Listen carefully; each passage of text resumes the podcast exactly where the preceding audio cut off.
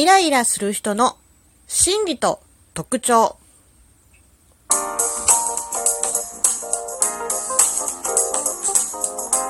和のねえ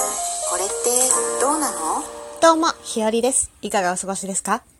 この番組は私ひよりが、これってどうなのって思う日常の些細なことを、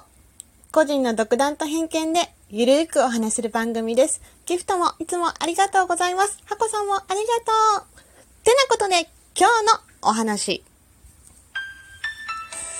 イライラする人の心理と特徴というお話です。なんかね、よくわからないけど、イライラしちゃうことってありますか？まあね、そんなことね、イライラすることなんて人生で一度もないって人は少ないんじゃないでしょうかと思っています。まあね、なんかね、仕事とかね、仕事とか疲れとか寝不足とかうまくいかないことだったり、ホルモンバランスの崩れ。これは女性だけじゃなく男性にもあるそうですよ。で、多かれ少なかれ完璧な人はいないと思っているので私はいないと思うので、イライラするとき、そういうときって絶対にはないって言い切れないのかなって思ってます。じゃあ、イライラしやすいって何？っていう話ですよね。で、一般的にイライラする人の心理って特徴ってっていうね、あくまでも一般の一般的なお話ですが、あ、そういう時もあるかもとか、あの人がイライラしてるのは理由があるのかもみたいな感じでね、そう思うと少しは見え方が違ってくるのかもしれないななんて思ったりします。はい。てなことで、人の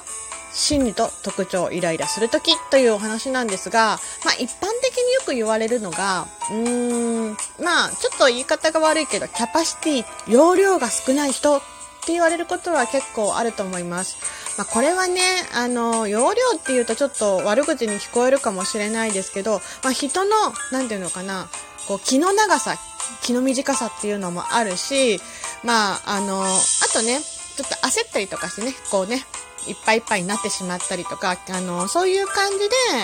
こう、余裕が持てなくなるっていう人は、割とイライラしがちって、まあよく言われますよね。まあ簡単に言うと、キャパシティ、容量が少ない人はイライラしがちかもしれません。まあ、そりゃそうなんですけどね。まあ誰しもね、イライラしてしまう瞬間はありますが、まあそれを理不尽に他の人にぶつけてしまったらあまりいいことではないので、もし自分がちょっとそれに心当たりがあったら気をつけたいなって思ったり、気をつけようって思ったりするといいかもしれないなと思います。あと、えーイライラする人の特徴としては、思い込みが激しい。うん、これもあるなと思います。思い込みっていうか、まあ、なんかこう、そうだな、えっ、と、一個の視点から物事を、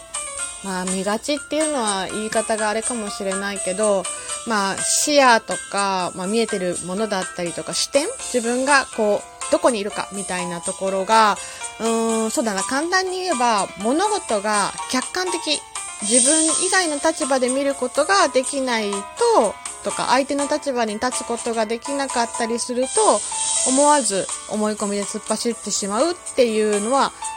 まあ、あると思います。そう。で、あのこれはね、なんだろう。あの、その人が悪いっていうよりは、まあ、その人の特徴というか、あの、なかなかね、こう、客観的に物事を見るっていうのが、あの、習慣でなかったりとか、自分がこう、そういう風になるのが、うん、相手の立場になって物事を考えるのが苦手っていう人もいるとは思います。はい。これがね、結構ね、一般的に言われる。イライラしがちだなって言われる。まあね、ちょっとね、よ、良くない聞こえ方でするかもしれないけども、まあ、キャパシティが少ないとか、思い込みが激しい人がイライラしやすいっていうのはよく聞くと思います。ただ、私が気になるのは、この次なんですけど、次のお話なんですけどね。例えば、完璧主義の人。そう。これはね、あのーあると思います。はい。私も、なんか、あの、まあ、若干心当たりが あるところがあります。まあ、あの、責任感がね、強かったり、妥協しない、妥協したくない真面目なタイプな人は、あの、完璧を求めてしまうがゆえに、こう、イライラしがち っていうのがあります。で、それってやっぱり他の人のね、なんかこう、なんだろうな、自分だけで完璧主義だけだったらいいんだけど、他の人のね、意識の低さ、あの人はなんで完璧じゃないの？私は完璧にやってるのに、とか思っちゃうと余計にイライラしちゃう傾向にあるのかなとも思います。で、もうプロとしてとかね、この自分で責任を持って責任感が強くてっていうのはすごく素敵なことなんですが、まあ妥協、ある程度ここを融通が効かせたり妥協ができないとイライラしがちな性格、イライラしがちな性格というかイライラしがちな人の心理としては完璧主義というのがあるそうです。まあ、あとはね、まあ簡単に精神的に余裕がない。まあこれはまあ、うーん、そうね、その時の、あ、自分って精神的にだったり肉体的にとか余裕がないとどうしてもイライラしちゃいますよね。そう。あと、これも、あとまだあるのが、えっと、特徴としてね、人に頼ることが苦手っていう人もいると思います。これでイライラしちゃう人。そう。これもね、なんか、あの、いいとこでもあるんだなとは思うんですよ。責任感が強かったりとか。えー、大変な時にね、頼ったりすることができない人とか、ちょっと甘え、ベタな人が、まあ、イライラしやすい傾向にあると、まあ、心理学的には言われているそうです。仕事ができないと思われるのが嫌で、周りの人に相談とかできなかったりするタイプの人もいるし、まあ、一人で抱え込んでしまったりとか、いろんな人に頼ることが苦手って理由があると思うんですよ。まあ、あの、一般的によくあるのが、まあ、頼る、頼ったら悪いかなと思って頼らないっていう場合もあると思うし、うーん、なんかできないと思われるのが嫌っていうのもあると思うし、あとはやっぱり自分の仕事なんで、こう人に任せて何か失敗されるのが嫌っていうのもあるかもしれない。これはもう人の心理だからね。まあ、そういう人はイライラしがちっていうのがね、結構一般的に言われることです。で、あの、まあ、ちょっとね、あのあるかなと思うのが、結構完璧主義の人とかね、こう自分で一生懸命やってるのにうまくいかなくてイライラしてしまったり、周りにイライラしてしまったりとか、人に頼ることが苦手っていうのもね、もともとの性格はあると思うんだけど、私もね、なんかこういうのはできるだけ気をつけたいなと思ってます。こうね、うまいこと、こう人にね、甘えれるところは甘えたりとか、お願いできるとか、お願いでするように仕事とかではできるだけしています。はい。っていうのが、イライラする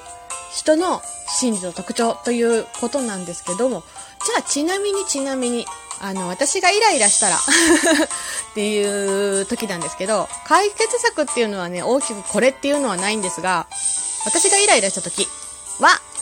とりあえず何にせよ、一人でいます。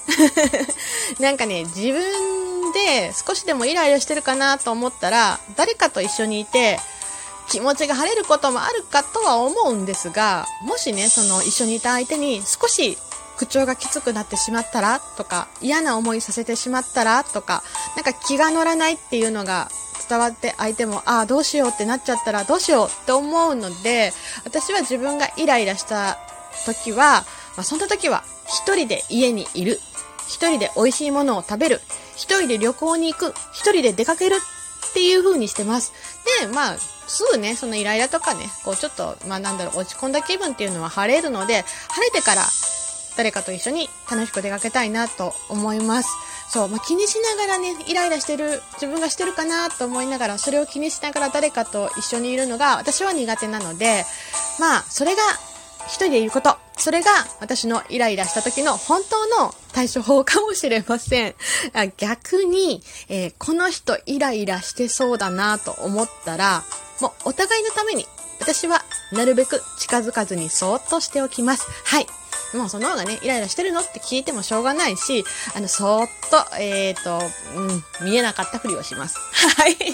皆さんはどうされていますか？イライラする時の対処法、えー、もしくはね、こう、こういう時にイライラしちゃったっていうのがあったら、よければまた教えてください。ってなことで、今日のお話、イライラする人の心理と特徴というお話をしてみました。意外とね、自分でよく考えてみると、ちょっとした原因があるかもしれません。私も少し心当たりがあります。ってなことで今日のお話はここまでです。最後まで聞いてくださってありがとうございました。ではまた明日の配信でいつものようにお会いしましょう。ではではでは、また。じゃあねー。ひよりでした。